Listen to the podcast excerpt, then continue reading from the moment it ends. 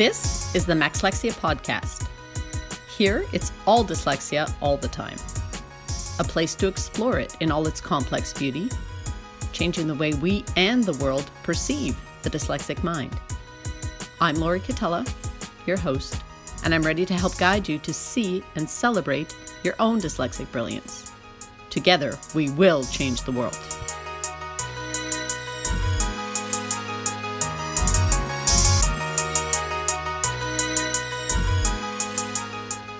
Hey, everybody, welcome to the Maxlexia podcast. And it's feeling like a really long time.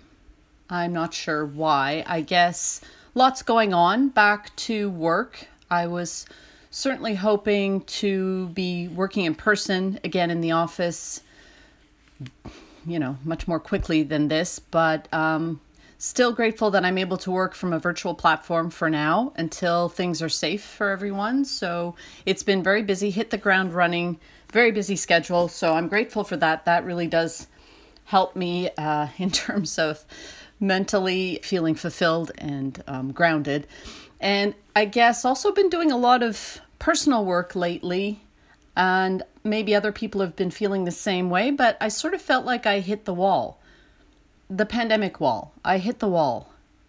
And for me, it played out in a way that I guess I've been, well, I think we all have been wanting to go back to normal life and feeling like things were the way they were before. And there's been a lot of, I guess, sorrow and grief and guilt and really difficult emotions surrounding that. And I think I got to the place where I was living that day to day and suffering in that place and finally came to the recognition that there's no way forward if I stay in this place. I need I need to get over the wall. I need to get through the wall.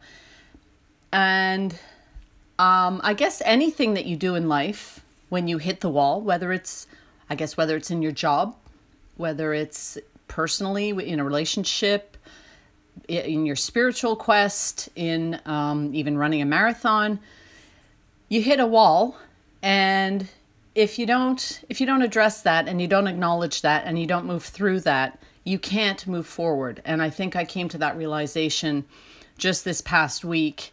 And I wasn't sure what it was. It was definitely an uncomfortable place to be. It was definitely I, again, I use the word suffering. It was not. It was not a good place to be. I think it was an important place to be, but now I've recognized that I need to move through the wall. And what I've also come to see is that you can't just forcefully break through the wall. It doesn't happen. I tried.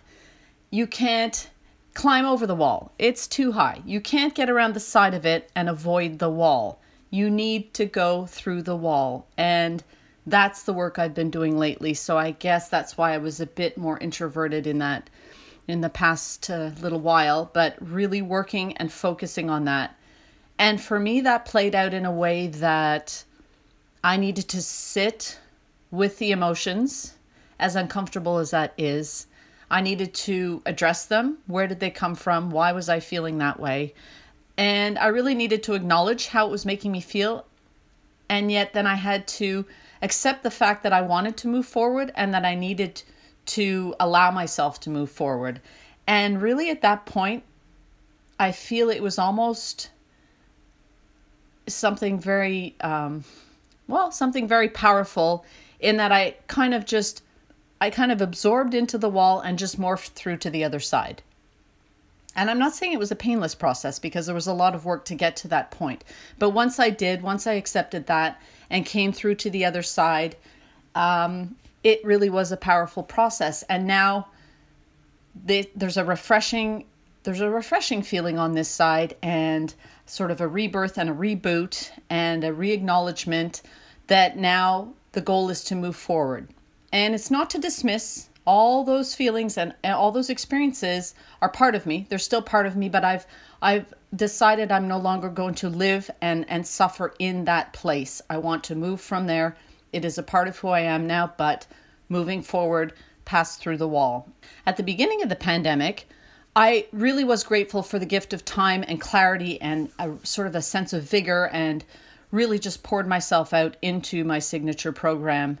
Now, my real revelation through all of this, moving through this wall at this point in time, in this very interesting time of the world, was that I really recognize that, well, not so much that we're all going to have our own personal challenges and face our own personal walls in life that we need to to move through. I mean, that's life. That's that's what it is. But what really became clear to me was that everybody has the ability to move through their challenges and through the personal walls that that arrive in your life that you want to move through in order to evolve and grow. So if you have hit the wall in your dyslexic life journey and you're stuck with the script that's been written from past traumatic experiences, with the words that you use to script your inner dialogue, and you define yourself by those words and by that definition of you that was written by other people's impression and the way that they've described you and treated you in the past based on your dyslexia, there is a way through. You don't need to remain stuck. If you're feeling ready to take that step, to push and move through that block for yourself in your own life, my Maxlexia signature program really, truly was created for exactly that purpose. It will walk you through the steps of the process to get to the other side. And on the other side, you will then begin to define yourself in your own words the words that you actually know that you are that you that you are in your soul you know who you are you know your strengths and you know your skills and you start to define yourself in that way and rewrite that script and then you'll be able to expand into your full potential and live your true purpose in life. And really, that is exactly what I wish for everybody. Please reach out. You can hit me on social media or on my website. In the meantime, everybody, take care of yourselves, take care of the people around you, and I'll see you next time. Thank you for listening to this episode of the Maxlexia podcast. If you've got any questions or comments, or if you're looking for more dyslexia related stories, resources, and information, reach out to me on my website, maxlexia.com.